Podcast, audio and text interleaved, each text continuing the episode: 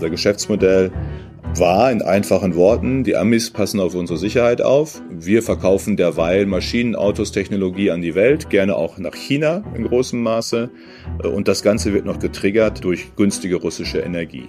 Damit haben wir über viele Jahre, wenn nicht über zwei, drei Jahrzehnte, echt gut Geschäft gemacht und eben Überschüsse gehabt, so viel Beschäftigte wie nie zuvor. Das funktioniert alles drei so nicht mehr. Sagt Jens Spahn.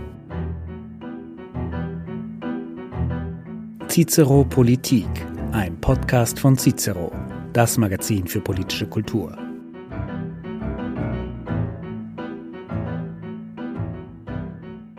Mein heutiger Gast gehört noch immer zu den bekanntesten Politikern Deutschlands, auch wenn er seit mehr als einem halben Jahr nicht mehr im Fokus der Öffentlichkeit steht.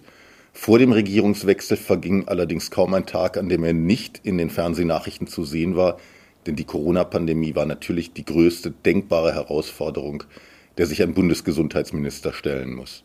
Und Jens Spahn hat es getan, er hat die Herausforderung energisch angenommen, mit allen Nebenwirkungen übrigens, die ebenso auftreten, wenn man in einer Situation der Ungewissheit Entscheidungen von teilweise enormer Tragweite treffen muss.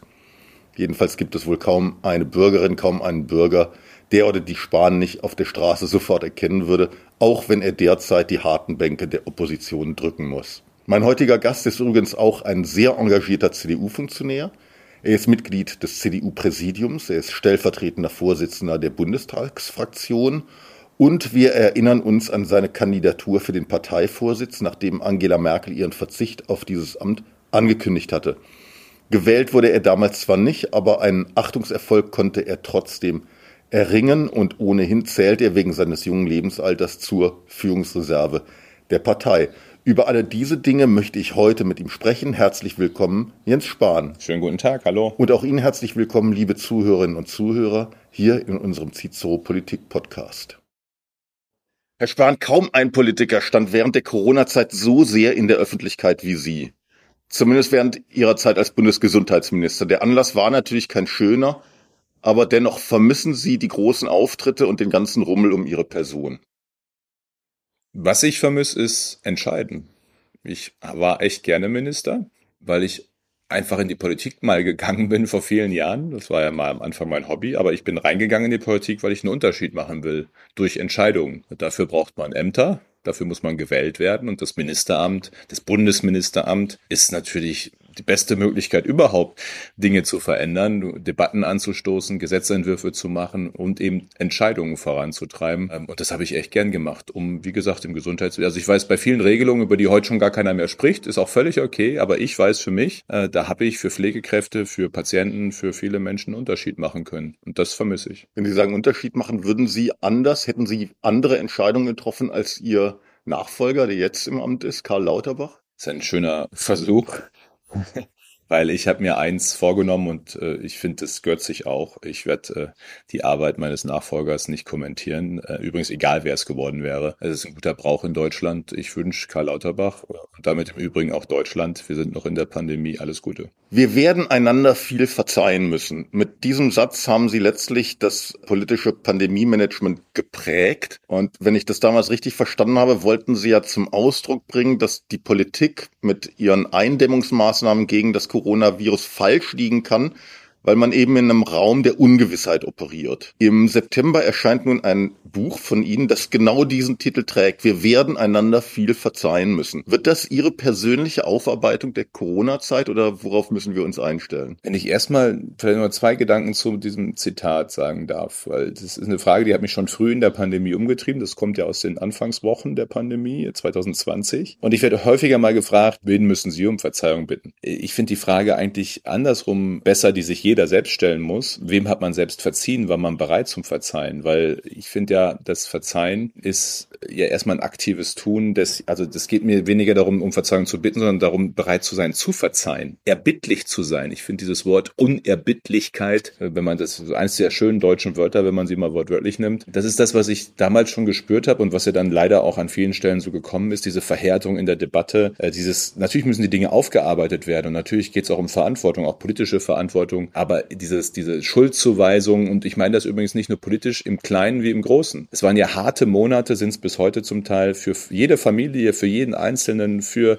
auf Arbeit, in Redaktionen, wo auch immer und eben auch in der Politik. Und in dieser Zeit hat jeder mal falsch gelegen. Also ich kenne niemanden, der in den letzten zwei Jahren nicht mal, ob im Kleinen, zu Hause oder eben in der Wissenschaft oder in der Politik oder in der Redaktion, im Kommentar, der nicht falsch gelegen hätte. Und das einfach zu wissen, dass wir alle mal falsch lagen, weil es eben so eine völlig neue Zeit war, auf die sich keiner hat vorbereiten können. Ist dieses Eingeständnis, dass man falsch liegen kann oder auch die Bereitschaft, Fehler zuzugeben, hat das nachgelassen in der Politik, weil man einfach immer nur noch sagt, ich liege richtig? Also durch die ganzen Talkshows, wenn Sie sich die Talkshows angucken, da sitzen ja Politiker, die eigentlich alles wissen, die immer richtig liegen, und das ist alles nur noch eine Selbstaffirmation. Ich finde, es hat eher wieder in die Bereitschaft zugenommen, dass auch, und das macht ja jetzt auch, auch durchaus Robert Habeck in dieser Krise, in der wir jetzt sind, eben deutlich zu machen, wir verkünden keine Wahrheiten, wir haben auch die Wahrheit nicht mit Löffeln gefressen, in so einer Krise schon mal gar nicht, sondern wir treffen jeden Tag Abwägungsentscheidungen und wir können auch falsch liegen. Ich finde, nicht überall und bei jedem, aber das hat eher zugenommen. Ob das in der Gesellschaft auch zugenommen hat, und da bin ich wieder dieser Bereitschaft zu verzeihen. Also wenn ich einfach nur sehe, äh, ob bei Twitter diese Unerbittlichkeit, die es da zum Beispiel gibt, in, in manchen sozialen Medien, äh, nicht alle sind ja so hart, dann habe ich eher den Eindruck, da hat es zugenommen. Bis hin, dass man auch sehr schlecht eine andere Meinung erträgt. Das ist ja der andere Teil. Das eine ist äh, die Frage, mal falsch zu liegen. Äh.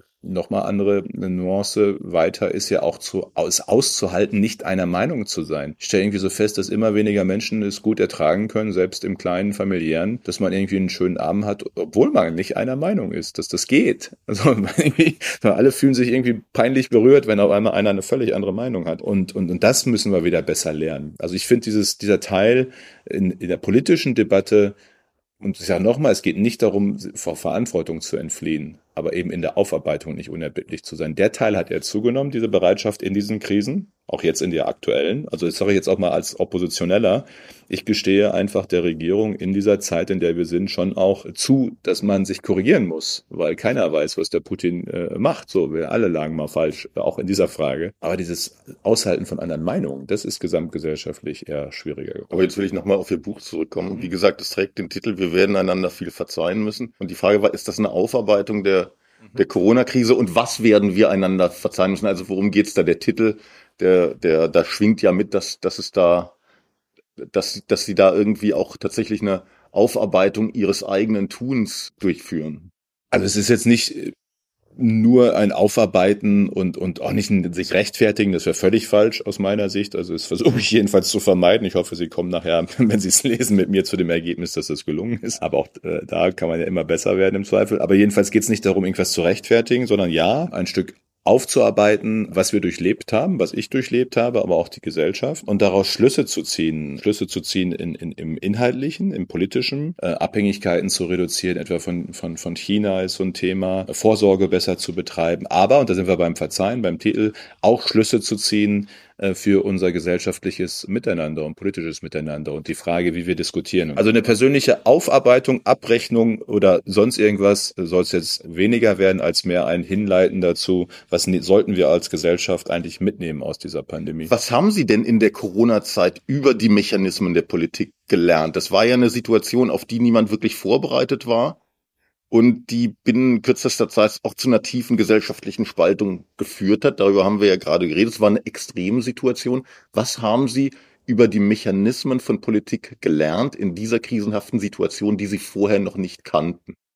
No, da gibt's mehrere Aspekte. Das eine ist die Schwächen und Stärken von Föderalismus zum Beispiel. Es war und ist ein Problem, dass wir zu häufig als Bund gar nicht Dinge tun können. Wir können weder alle Bürgerinnen und Bürger anschreiben, wie gerne hätte ich mal den die Gutscheine für Masken. All das, das kann der Bund gar nicht. Wir können gar nicht mit den Bürgern kommunizieren, schon gar nicht digital. Du bist als Bundesminister in so einer Pandemie eigentlich koordinierender Bittsteller. Also formale Macht des Bundesgesundheitsministers in der Pandemie geht gegen Null in Wahrheit, wenn es um die Maßnahmen Maßnahmen geht, die notwendig sind. Und gleichzeitig konnte ich aber durch Kommunikation, ich weiß noch an dem Sonntag, als ich per Twitter gesagt habe, aus meiner Sicht müssen die Großveranstaltungen abgesagt werden und Fußballspiele sowieso mal ohne Zuschauer und gar nicht stattfinden. Im März zwanzig zwanzig. März zwanzig zwanzig müsste es gewesen sein, genau. Ich hatte formal nicht die Befugnis, sozusagen das rechtlich durchzusetzen, aber allein, dass ich es gesagt habe, hat dazu geführt, dass es passiert ist. So, solche Mechanismen habe ich nochmal ganz neu kennengelernt im Zusammenspiel und ich fand, wir waren stark zusammen, auch die Gesundheitsminister der Länder mit dem Bundesminister an vielen Stellen, aber wir haben manchmal uns auch dann gegenseitig das Leben schwer gemacht, Dinge lange blockiert. Digitalisierung, Gesundheitswesen ist bis heute nicht da, wo es hin müsste, wegen der Blockaden auf allen Ebenen. Das hat man in der Pandemie nochmal so im Brennglas gesehen,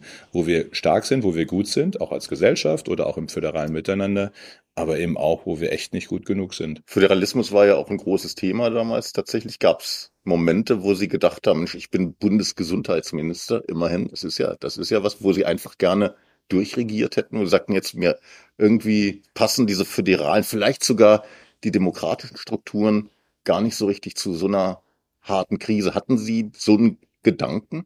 Die demokratischen Strukturen, da ich habe hab sehr am Anfang gesagt, als wir auch diese harten Maßnahmen gemacht haben, das sind die größten Eingriffe in die Freiheit der Menschen in Deutschland seit Bestehen der Bundesrepublik. Ich würde mich wundern und ich wäre besorgt, wenn es keine Kontroverse gäbe. Dann wäre ich in Sorge gewesen. Insofern das Thema, dass sich auch demokratische Legitimität ableitet, für eine Bundesregierung zu handeln, das habe ich nicht als Problem äh, empfunden. Und die kritische, kontroverse Debatte war ja auch da, muss auch da sein. Föderal, ein ganz konkretes Thema. Die, die Rückkehrer aus Wuhan, kann sich kaum noch einer erinnern. Das waren, die haben wir ja zentral mit der Luftwaffe zurückgeholt, weil es keine Linienflüge mehr gab, ganz am Anfang. Und die mussten in Quarantäne. Und der Bund, also wir haben noch nie hundertzwanzig Menschen, waren es ja etwa, hundertzwanzig Bürgerinnen und Bürger, noch nie zentral in Deutschland in Quarantäne jemanden gebracht. Und ich konnte das nicht anordnen. Also der Bundesminister bei Leuten, die einreisen, zum Vermeiden äh, einer, einer in einer weltweiten Pandemie von Ansteckungsketten. Ich musste den Landrat quasi bitten, betteln, wie sie es nennen wollen, dass die Behörde vor Ort die Quarantäne anordnet, weil nach dem Infektionsschutzgesetz halt die Behörde vor Ort zuständig ist, selbst bei Leuten, die, und das lag jetzt dran, wo der Flieger landet, ne?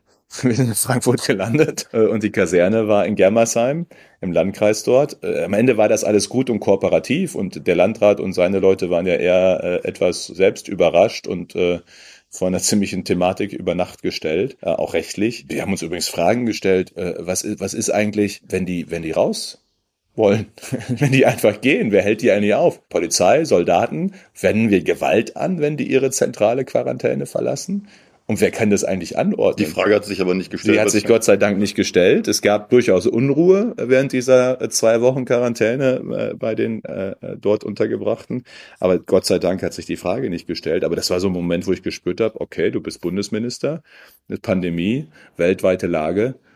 Und du kannst nicht mal hundertzwanzig Leute äh, zentral in Quarantäne bringen. Wir befinden ohne, uns jetzt, dass jemand vor Ort hilft. So.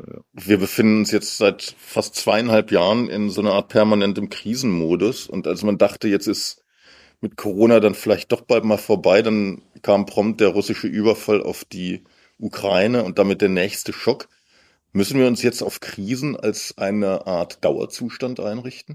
Es kommen ja noch andere Krisen. Naja, dazu. Aber die Wahrheit ist ja, wenn wir einfach mal auf die letzten zehn Jahre schauen, wir hatten Schuldenkrise, Griechenland, äh, vorher die Finanzkrise, Banken, Lehman Brothers, Migrationskrise, Terror, Terroranschläge, äh, auch, auch in, im letzten Jahrzehnt, ganz furchtbare. Wir sind ja dann die Pandemie.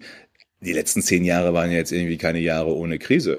Auch im europäischen Nachbarschaft ja äh, nicht, jetzt mal jenseits auch schon von Krim und Russland, auch in der arabische Frühling hat auch nicht nur überall zu zu Frühling geführt. Also insofern äh, hat man heute manchmal so das Gefühl, die Jahre vor der Pandemie waren irgendwie gut. Die waren übrigens wirtschaftlich für Deutschland und für viele Bürgerinnen und Bürger ja auch tatsächlich ziemlich gut. Äh, so viel Wachstum äh, und so viel äh, auch zusätzlichen Wohlstand hat es selten gegeben in der Geschichte Deutschlands.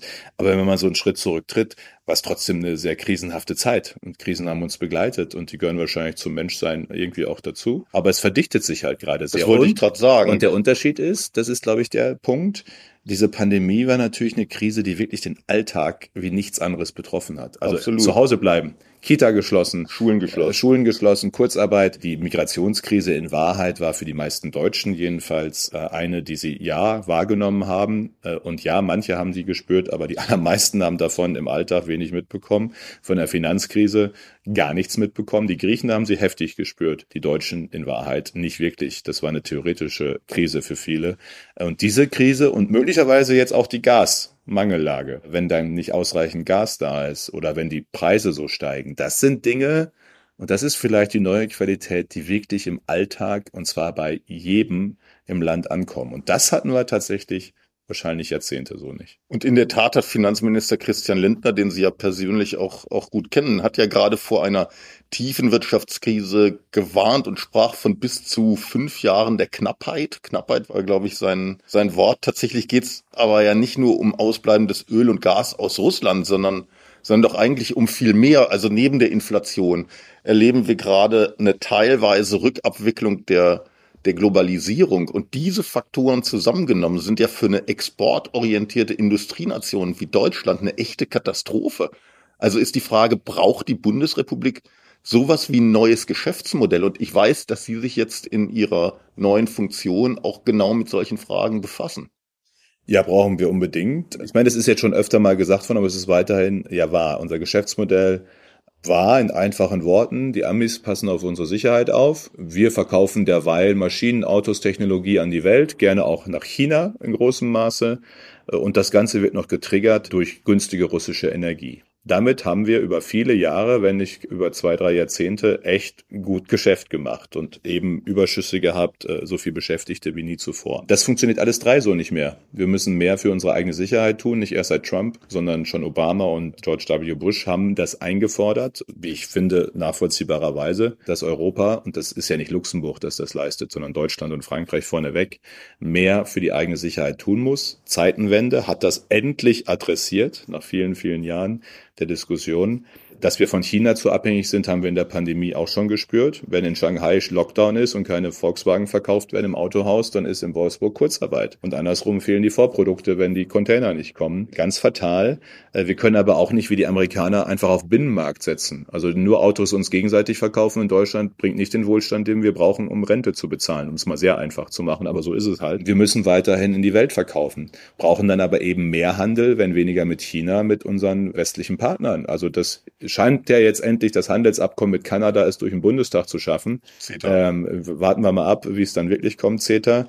Äh, aber mit den U S A, mit Südamerika, übrigens auch mit Südostasien, intensive Handelsbeziehungen zu haben, um von China relativ weniger abhängig zu werden. Äh, darum äh, geht's. Insofern, viele reden ja über Deglobalisierung, haben Sie auch gerade angesprochen. Ja. Ich würde eher sagen, wir müssen, wir sind Exportnation, wir leben von globaler Arbeitsteilung, mehr als nahezu jedes andere Land der Welt. Es geht eher um um eine Reglobalisierung, um äh, nicht Nearshoring oder Homeshoring im Sinne von, wir holen jetzt alles wieder nach Hause, sondern Friendshoring. Wir machen mehr mit unseren äh, alliierten, verbündeten, westlichen Partnern in Europa. Auch eine Diversifikation. Und damit auch Diversifikation, genau, nicht abhängig sein von, von einem. Äh, und, und das ist wichtig, und wir definieren bestimmte Bereiche.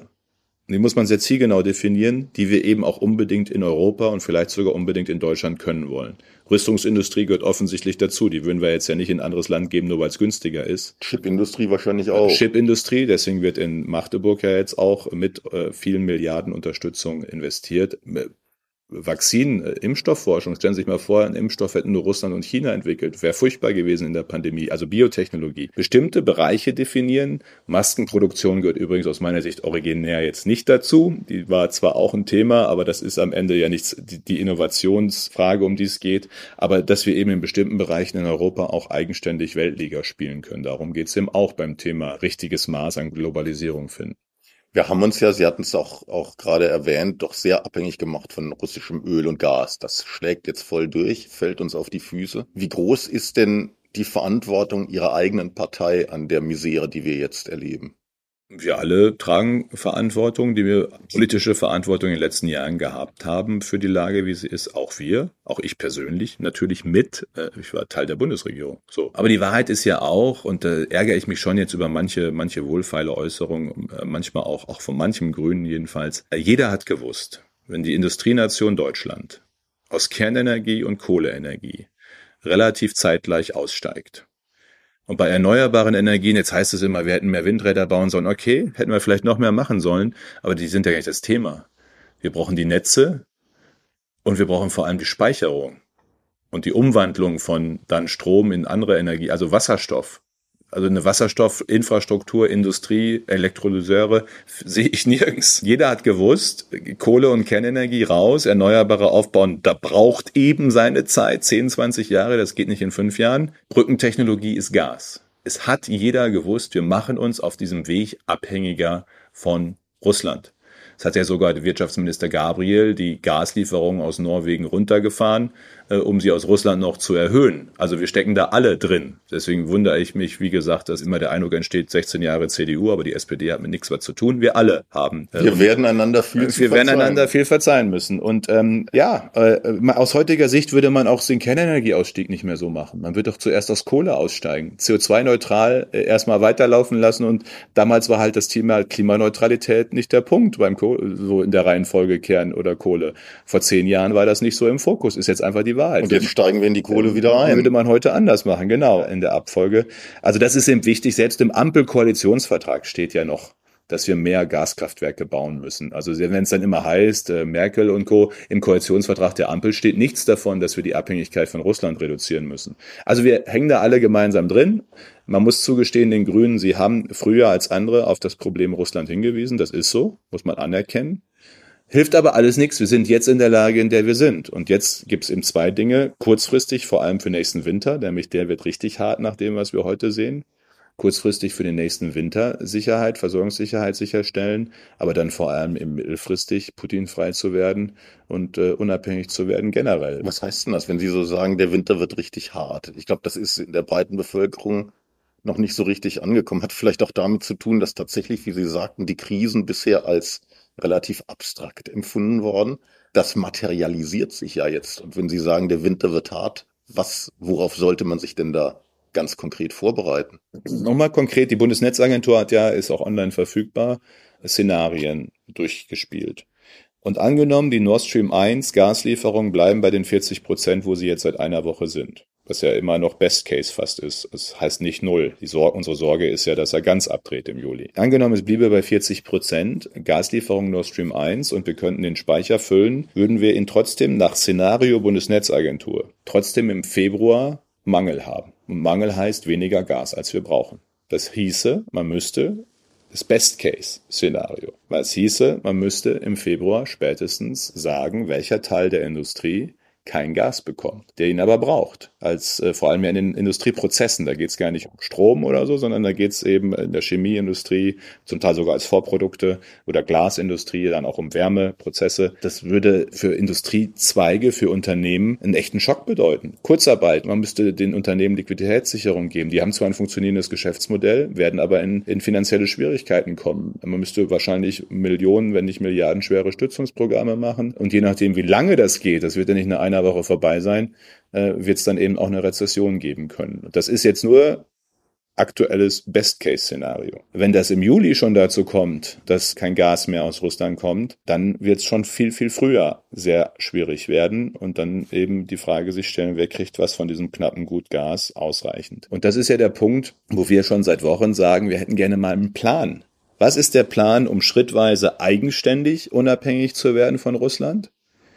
Wie viel Terawattstunden Gasenergie aus Russland soll bis zu welchem Datum durch welche Maßnahme ersetzt sein? Da gibt's nichts, keine konkreten Angaben, keine konkreten Zielmarken. Hätten wir so Impfstoffverteilung gemacht, ich meine, wir haben ja genau gesagt, wie viel kommt und wenn es dann nicht kam, gab's Ärger, okay, aber es gab zumindest mal einen Plan. Und einen Plan muss man in der Krise anpassen, würde ich immer zugestehen der Regierung, dass der Plan sich ständig anpasst, aber man braucht ja mal einen Plan.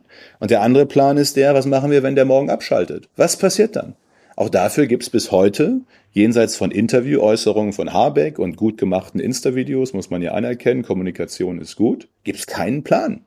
Und umso weniger Plan es gibt, desto größer der Schock und die Überraschung für alle. Und das ist eben der Punkt, wo wir sagen, ja, wir übernehmen mit Verantwortung in Krisenzeiten, aber wir haben halt auch ein paar Fragen. Aber da könnte sich ja der naive Bürger, zu denen ich mich jetzt auch mal zähle, sich fragen, Moment mal, war das nicht irgendwie anders gedacht mit den Sanktionen gegenüber Russland? Also wir erleben, dass der Rubel einen Höchststand erreicht, die Einnahmen Russlands aus Öl und Gas erreichen ebenfalls Höchststände und wir machen uns hier Gedanken um die kommende Mangelwirtschaft. Also irgendwas scheint da ja nicht ganz aufgegangen zu sein.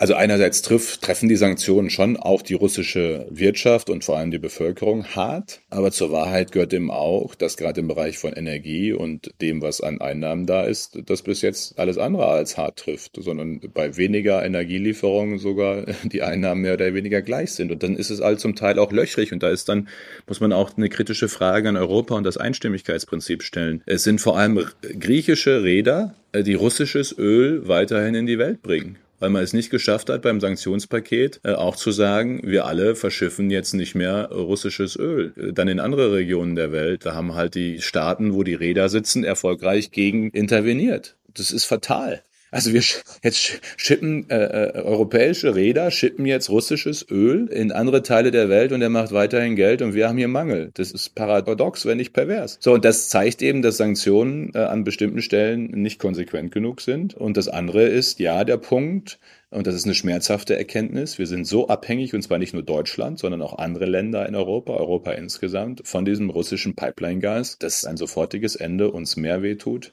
deutlich mehr wehtut als Putin. Aber dann lässt sich dieses Sanktionsregime ja bei Lichte besehen auch nicht dauerhaft aufrechterhalten. Also wenn die Leute tatsächlich merken, was das konkret für sie bedeutet, wenn die Leute in Kurzarbeit gehen müssen deswegen, wenn sie Wohlstandsverluste ganz konkreter Art erleben werden, dann wird das ja nicht mehr ganz so einfach hingenommen werden. Also Frau Baerbock hat gesagt, sie fürchte sich vor einer gewissen Kriegsmüdigkeit. Das ist aus dem Munde einer Grünen-Politikerin schon mal ein bemerkenswerter Satz, aber ich glaube, das wird sich dann ja überhaupt nicht vermeiden lassen, wenn wir das mal Kriegsmüdigkeit nennen wollen. Das, das ist so. Das ist natürlich auch das, worauf Putin setzt. Das ist sozusagen seine Art der wirtschaftspsychologischen Kriegsführung, äh, dann jetzt auch äh, mit Europa, eben wissend, dass wenn wir in so eine Situation kommen, und die Preise führen ja jetzt auch schon an, also noch sind ja die erhöhten Gaspreise noch gar nicht wirklich bei den meisten Verbrauchern angekommen, weil es erst sich so richtig bei jetzt bei den Nachzahlungen und so weiter dann bemerkbar machen wird. Ähm, ja, das, das ist so, und deswegen muss man ja, am Ende geht es ja darum, durch die Sanktionen und durch eine widerstandsfähige ukrainische Armee, Putin in die Situation zu bringen, dass er sagt, jetzt mal einfach formuliert, etwas flapsig, dass Putin sagt, es lohnt sich für mich mehr oder es ist weniger mit Kosten verbunden, in Verhandlungen zu treten und zu einer Lösung, zumindest mal zu einem Waffenstillstand zu kommen, als es mich kostet, weiterzukämpfen. So, da sind wir nicht. Und da haben wir an beiden Stellen, wir liefern nicht die schweren Waffen, als Deutschland in ausreichendem Maße, scheint ja jetzt was zu passieren, aber man fragt sich, warum so langsam, was ist die Agenda dahinter, dass es so langsam geht, dass, dass die Ukraine sozusagen ist der russischen Armee so schwer macht. Also es geht ja nicht darum, die russische Armee zu besiegen, wird nach allem, was man, glaube ich, ohne Militärexperte zu sein, sieht, schwer sein. Aber es geht ja darum, es ihnen so schwer zu machen und gleichzeitig mit Sanktionen es Russland so zuzusetzen wirtschaftlich, dass die russische Führung einfach in eine Situation kommt, dass sie Gespräch sucht. Aber glauben Sie wirklich, dass das, das für Putin eine wirtschaftliche Abwägung, eine nee, ökonomische es ist, Abwägung ist? Es ist nicht nur. Der andere Teil ist ja auch wichtig, der militärische Teil, den ich gesagt habe. Die militärischen Kosten müssen eben für Russland auch hoch sein. Sie sind schon hoch, aber es lässt ja eher nach, gerade wenn man das richtig verfolgt, weil die Ukraine eben auch entsprechenden Nachschub beständig braucht, auch von Deutschland. Und das ist ja die Gefahr. Ich meine, wenn dieser Konflikt ein, zwei Jahre geht, dann wird das mit den Sanktionen und den Folgen der Sanktionen natürlich immer relativer mit dem Hebel, den die auslösen, und gleichzeitig dem, was es auch für uns selbst an, an wirtschaftlichen Folgen hat. Das ist jetzt einfach äh, Teil der Wahrheit. Insofern haben wir ein Interesse daran, äh, militärisch, äh, dass die Ukraine stark ist und stark bleibt. Und da sind wir entweder bei dem Teil, dass wir da als und die Bundesregierung aus meiner Sicht jedenfalls auch nicht das Nötige tut. Putin setzt genau auf diese wirtschaftspsychologische Zermürbung, die entsteht durch steigende Preise und möglicherweise gar, wenn Rezession, wirtschaftliche Probleme in bestimmten wichtigen Industriezweigen. Man könnte ja auch der Auffassung sein, dass durch die Lieferung schwerer Waffen der Krieg erst recht noch in die Länge gezogen wird. Das ist ja durchaus plausibel, dass das passiert, dass wir uns dann wiederum ins eigene Fleisch schneiden. Ich möchte hier gar nicht jetzt pro Putin argumentieren. Das ist nicht mein Wunsch und auch nicht meine Aufgabe. Aber dieses Szenario muss man ja schon auch sehen. Also inwiefern nutzen wir unseren Interessen, wenn wir der Ukraine dauerhaft Waffen liefern? Wir nutzen unsere Interessen insofern, als dass die Ukraine dort unsere Freiheit verteidigt. Das klingt pathetisch, ist aber genauso. Wir sehen ja jetzt schon, wenn sie Litauen nehmen, NATO-Gebiet, Europäische Union, dass Russland auch da anfängt, zumindest mal zu zocken, zu testen, auszutesten. Und eins zeigt sich doch da sehr klar, wenn Putin nicht gestoppt wird in der Ukraine, wird er weitermachen. Und das ist das, was viele, aus meiner Sicht zu viele, die dieser Argumentation, die sie gerade, die gibt's ja, die kriege ich auch gelegentlich in Diskussionen, was zu viele da nicht sehen, dass damit ja nicht Schluss ist. Also ich finde es für sich schon zynisch zu sagen, ja komm, Ukraine, macht's kurz, äh, dann haben wir endlich wieder Ruhe. Ich finde es zynisch, aber das Argument gibt's. Mit dem Argument übrigens müssten wir den Russen ja dann Waffen liefern. Also es ist, es ist man muss jetzt wirklich äh, auf einen völligen Zynismus zu treiben. Aber der der eigentliche wirklich wichtige Punkt, auch wenn der Frage Selbst- und Eigeninteresse ist, jenseits der Solidarität mit dem ukrainischen Volk, ist, dass er nicht aufhören wird. Leute wie der hören nicht auf, sondern machen dann erst recht weiter. Und das zeigt er jetzt schon eben, wie gesagt, im Umgang mit den baltischen Staaten und den Grenzen dort und den Provokationen, die es gibt, die Debatte zu Kaliningrad und die Frage, was da alles passiert. Wir müssen ihn stoppen. Wir haben ein Interesse daran, dass die Ukraine ihn stoppt und dass er so geschwächt wird, die russische Armee so geschwächt wird in ihrem Tun, dass es zu, dass es am Ende zu einer Lösung, Auflösung kommt, wo es eben dann auch Zugeständnisse, kein Diktatfrieden eben gibt. Da stimme ich mit Ihnen überein, aber das Problem ist doch, wie soll die Lösung aussehen? Da gehen die Meinungen ja sehr auseinander. Wenn ich Selenskyj richtig verstanden habe, dann geht es ihm darum, die Krim und auch die Gebiete in der Ostukraine wieder von Russland zu befreien. Ich glaube, da würde sich der Kreml auf gar keinen Fall drauf einlassen. Aus unserer Sicht, weiß ich nicht, also aus Sicht des Westens war das ja ganz offensichtlich, hat man sich damit arrangiert, dass Russland die Krim annektiert hat? Also wo, wie soll denn da die Lösung überhaupt aussehen? Und gibt es da sowas wie Verhandlungsmasse? Also weder, finde ich, sollten wir und schon gar nicht aus aus aus aus so einer sehr angenehmen Interviewsituation heraus jetzt der Ukraine skizzieren, wie wie eine Verhandlungslösung aussehen könnte und ähm, was die Bedingungen für Verhandlungen sind. Das muss am Ende die Ukraine entscheiden, die ukrainische Regierung entscheiden, der Präsident entscheiden, das Volk entscheiden und alles andere muss sich dann eben in Gespräch. Die Frage ist, wer ist in der Lage, zu welchem Zeitpunkt und natürlich dann, auch wenn die Ukrainer es wollen, mitwollen, Gespräche herbeizuführen. Aber ich finde nicht, dass wir hier in Deutschland, in Berlin, irgendwie gemütlich sitzend, von Sommerfest zu Sommerfest wandernd hier in Berlin gerade, äh, noch den Ukrainern sagen sollten. Das finde ich mehr als anmaßend. Der neue S P D-Vorsitzende Lars Klingbeil hat ja kürzlich gefordert, Deutschland müsse den Anspruch haben, eine Führungsmacht zu sein. Ich fand das erstaunliche Worte ähm, für einen Sozialdemokraten und prompt wurde Klingbeil ja auch aus Teilen seiner Partei heraus kritisiert, mal ganz davon abgesehen, dass wir äh, weit davon entfernt sind, eine internationale Führungsmacht zu sein. Würden Sie Klingbeils Forderung unterstützen? Ich würde es anders formulieren, aber im, im, im Kern, in dem, was ich sehe, was gemeint ist, würde ich, was, wie würde ich es formulieren? Wir, wir müssen unsere Führungsrolle annehmen. Also ich würde eher von einer Führungsrolle sprechen, weil die haben wir in Europa, in der Europäischen Union. Ich habe es ja selbst erlebt, selbst in so einem Gesundheitsministerrat, äh, gucken halt alle auf Deutschland und Frankreich. Was wir machen, dass wir führen, was unsere Vorschläge sind. Das heißt nicht, dass nur wenn wir uns einig sind, es passiert. Alle anderen fünfundzwanzig muss man schon einbinden, mitnehmen, Kompromisse finden. Aber es gibt eine Erwartungshaltung und die gibt's halt nicht nur bei Politik, Gesundheit. Die gibt's halt nicht nur bei wirtschaftlichen Fragen, Eurozone, Finanzen. Die gibt's eben auch zunehmend. Und das ist ja das Besondere, mit Blick auch auf, auf Deutschlands Geschichte. Diese Erwartungshaltung gibt es zunehmend, auch von Ländern, die wir mal brutal überfallen haben. Militärisch und sicherheitspolitisch. Das ist ja eigentlich eine sehr bemerkenswerte Wendung und eigentlich sogar eine fast glückliche Fügung, dass Länder, uns Nachbarländer, die sehr schlimme Erfahrungen mit Deutschland gemacht haben als Nachbarn, dass diese Länder bereit sind zu sagen, wir vertrauen euch so sehr, wir wünschen uns wieder eine stärkere militärische Führung Deutschlands in Europa. Warum hat Deutschland das denn so lange abgelehnt? Das zu, also auch wenn es faktisch, wie Sie sagen, in manchen Bereichen zumindest eine Führungsmacht war. Man wollte es ja eigentlich gar nicht sein und man hat es auch gescheut, eine militärische Führungsmacht zu sein. Warum eigentlich? Aus Bequemlichkeit oder weil natürlich das auch mit Kosten verbunden ist? Ich glaube, es ist eine Mischung aus mehreren Dingen. Es ist einfach auch natürlich aus unserem geschichtlichen Verständnis. Erstmal, ja, finde ich eine sehr, mir jedenfalls sehr angenehme Grundhaltung, da eine Zurückhaltung zu haben und nicht nach vorne zu preschen in diesen Fragen, weil wir eben auch wissen, was dieser vermeintliche Führungsanspruch dann eben auch ein falsch verstandener, furchtbares ausgelöst hat, dann ideologisch brutal, menschenverachtend und, und dass daraus eine Zurückhaltung entstanden ist. Eine Zurückhaltung natürlich auch, weil in Wahrheit es natürlich angenehmer ist, die Dinge über Geld und wirtschaftlich zu regeln und weil eben dadurch, es gab halt einen echten Traditionsbruch notwendigerweise durch diese Verbrechen des Zweiten Weltkrieges und da eben keine Tradition ist sozusagen, an die man auch anknüpfen kann, sondern es muss dann ganz neu was gedacht und und auch gesellschaftlich verankert werden. Die gesellschaftliche Verankerung fehlt ja schon im, zum Teil in der Akzeptanz der Bundeswehr von Soldatinnen und Soldaten im Alltag und vielem anderen mehr. Ist das, das auch die Zeitenwende, die Olaf Scholz da... Aus meiner Sicht ja. Also es ist, wie gesagt, es ist erstmal sympathisch, ein Volk äh, zu sein, das äh, friedensliebend ist. Aber dieses Volk muss eben verstehen, dass Frieden und Freiheit, und das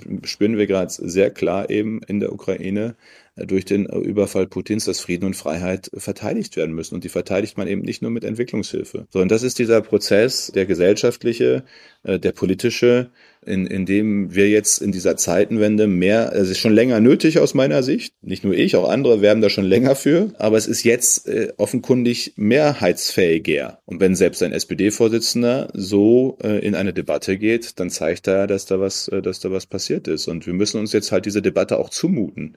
Die wird ja anstrengend sein. Und da wird auch nicht jeder Ja sagen. Und man wird an bestimmten Stellen vielleicht auch in den Debatten mal zu weit gehen und wieder zurück, bis hin zur Frage nukleare Teilhabe. Aus meiner Sicht braucht es eine Europäische Union, die eigene Nuklearfähigkeiten als Europäische Union zumindest mal hat. Äh, Frankreich ist per se äh, jedenfalls bis heute noch nicht bereit zu teilen, diese nukleare Abschreckung. Und gleichzeitig gab es aber mal so zurückhaltende Andeutungen von Macron. Wir sind nie drauf eingegangen. Das heißt aber dann auch mit zu finanzieren, nukleare Abschreckung zum Beispiel. Sind wir bereit als Deutschland? So, solche Debatten müssen wir führen, hätten wir schon längst führen müssen, aber sie scheinen jetzt zumindest führbar zu sein in der harten Erkenntnis aus der Realität dieses Krieges. Hätte natürlich was, wenn ausgerechnet unter Beteiligung einer grünen Regierungspartei wir zu einer nuklearen Teilhabe Deutschlands kämen. Das absolut. Also es ist, man muss anerkennen, gerade bei Annalena Baerbock und Robert Habeck, dass sie an vielen Stellen pragmatisch in dieser Krise Grundsätze der Grünen geradezu in Frage stellen. Aber natürlich, wissen Sie, ich, ich komme ja aus einer Partei, C D U, die jetzt über Jahre, wenn nicht Jahrzehnte bald, zumindest mal über sechzehn Regierungsjahre, immer die Debatte geführt hat, haben wir unseren Kern aufgegeben während des Regierens, Wehrpflicht, Familienpolitik, äh, Kernenergie, äh, gibt's überhaupt noch das, was C D U ist, wo man uns nachts um drei weckt? Eigentlich müsste man die Grünen jetzt auch langsam mal diese Frage stellen, weil alles, was sie tun im Regieren, hat mit ihrem Programm nahezu nichts mehr zu tun. Und ich stehe ja ein bisschen staunend davor, dass, ich meine, das muss man sehen, ist beeindruckend, dass das so klappt, ganz ohne Debatte in der Partei, dass sie das Gegenteil an vielen Stellen von dem tun, was sie programmatisch sich erarbeitet haben und was sie auch in den Wahlen versprochen haben. Und das macht sie auch noch, noch beliebter, zumindest mal für den Moment. Insofern die Diskussion, die die C D U nach sechzehn Jahren Regieren hatte, was ist eigentlich noch unser Kern und die wir auch ja im Prozess gerade versuchen, wieder zu beantworten besser, müssen die Grünen sich nach diesen zehn Monaten regieren oder acht Monaten regieren schon viel, eigentlich müssten die sich ein ganzes neues Programm geben. Was ist denn der Kern der C D U? Also wo sind sie jetzt in ihrem Aufarbeitungsprozess? Das ist ja, also das, die Fehler kennen sie ja, kennen sie ja selbst am allerbesten, die da gemacht wurden oder was letztlich auch dazu geführt hat, dass die C D U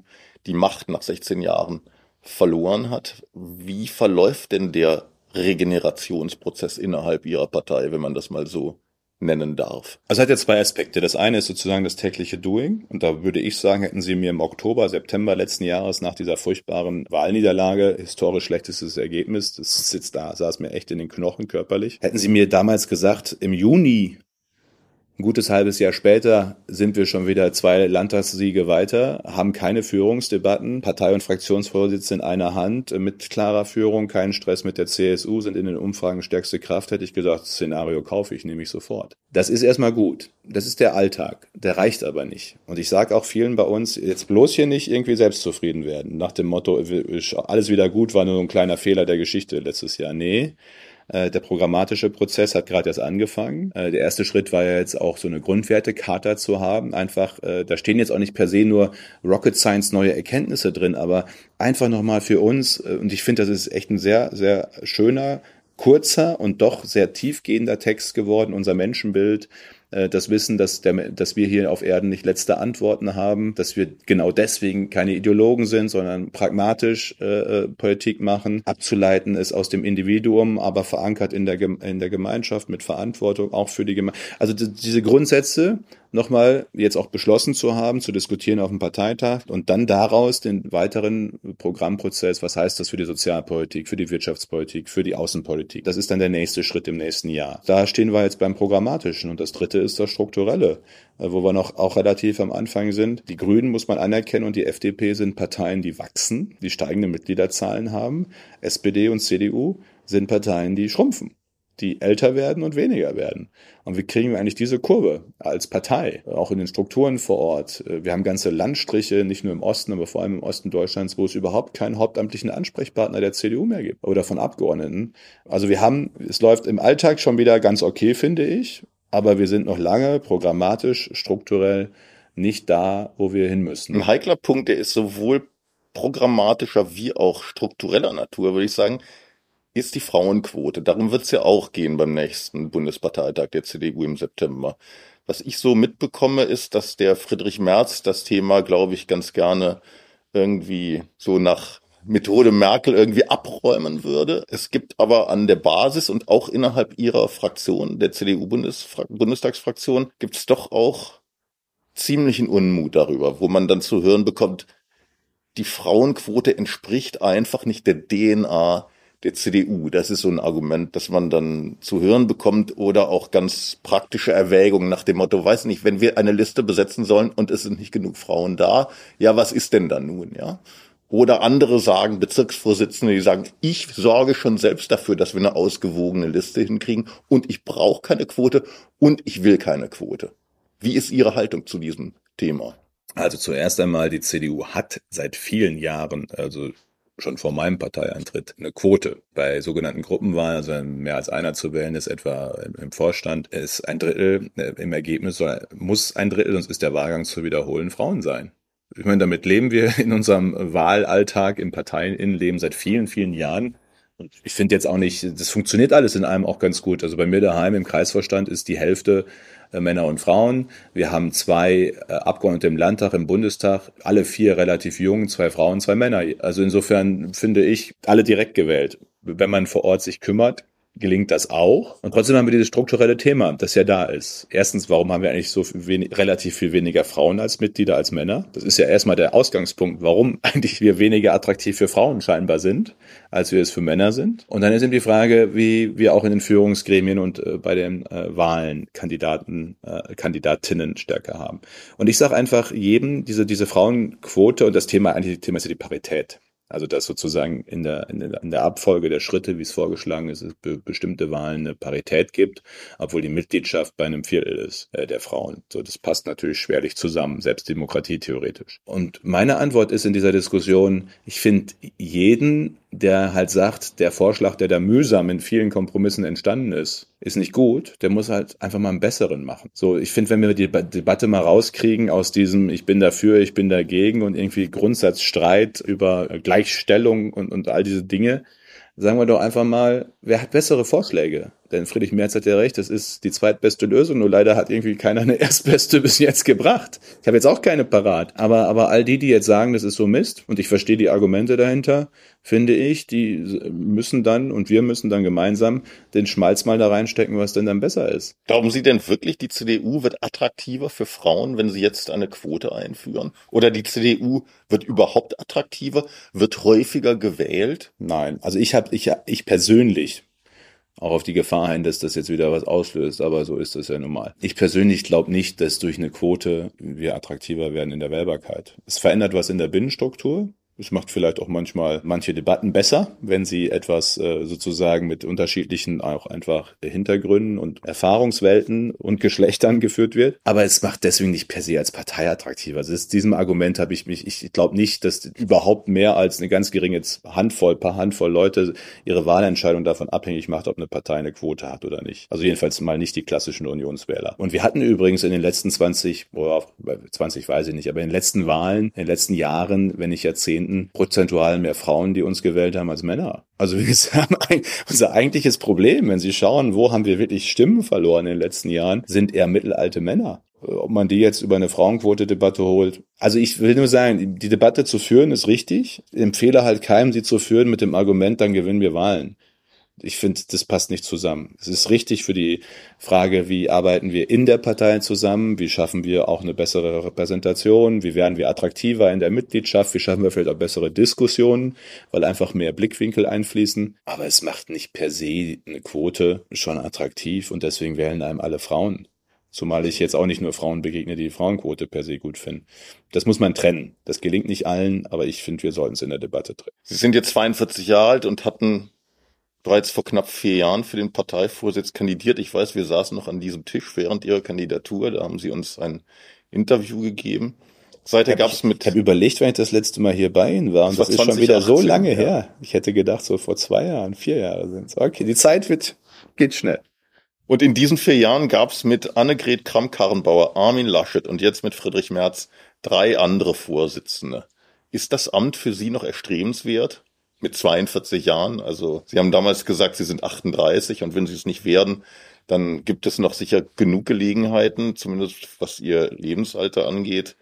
Ähm, Sie sind jetzt vier Jahre älter. Ist das noch ein Thema für Sie? Ich kann jetzt darauf fast keine Antwort geben, die irgendwie äh, richtig ist. Dann geben Sie eine falsche. Insbesondere dann nicht, wenn Sie noch äh, daraus dann nachher wieder einen Ticker machen, Spahn will Vorsitzender, aber was weiß ich was werden. Also die Frage stellt sich einfach gerade nicht. Ich kann die, also ich nehme jetzt das nicht in den Blick, nur um es irgendwie zu werden.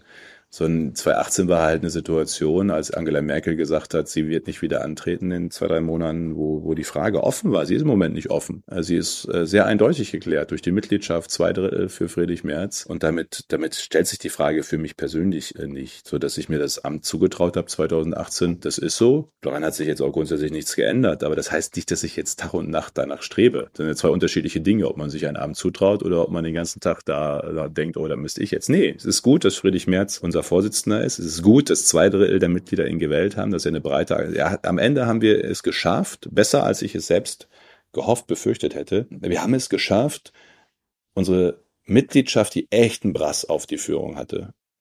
Nach dem Motto, ihr habt einen Kanzlerkandidaten gewählt, den die Mehrheit der Mitglieder nicht wollte und dann habt ihr die Wahl verloren. Das war noch die freundliche Variante des Vorwurfs. Diese Mitgliedschaft war echt in Mehrheit wütend auf uns in der Führung der Partei. Dass es gelungen ist, innerhalb von drei Monaten durch diesen Prozess der Vorsitzendenwahl über einen Mitgliederentscheid die Mitgliedschaft wieder zu versöhnen mit ihrer eigenen Partei und Führung, ist ein Riesengeschenk. Also die Sozis hatten, Sozialdemokraten hatten fünfzehn Jahre irgendwie eine Zerrissenheit zwischen Mitgliedschaft und, und, und Führung oder länger. Wir hatten sie drei Monate. Und insofern ist das jetzt alles schon gut, so wie es ist. Vielen Dank für das Gespräch, Herr Spahn. Gerne. Und vielen Dank fürs Zuhören. Sie finden Cicero Podcasts wie immer auf w w w punkt cicero punkt d e und überall, wo es Podcasts sonst noch gibt.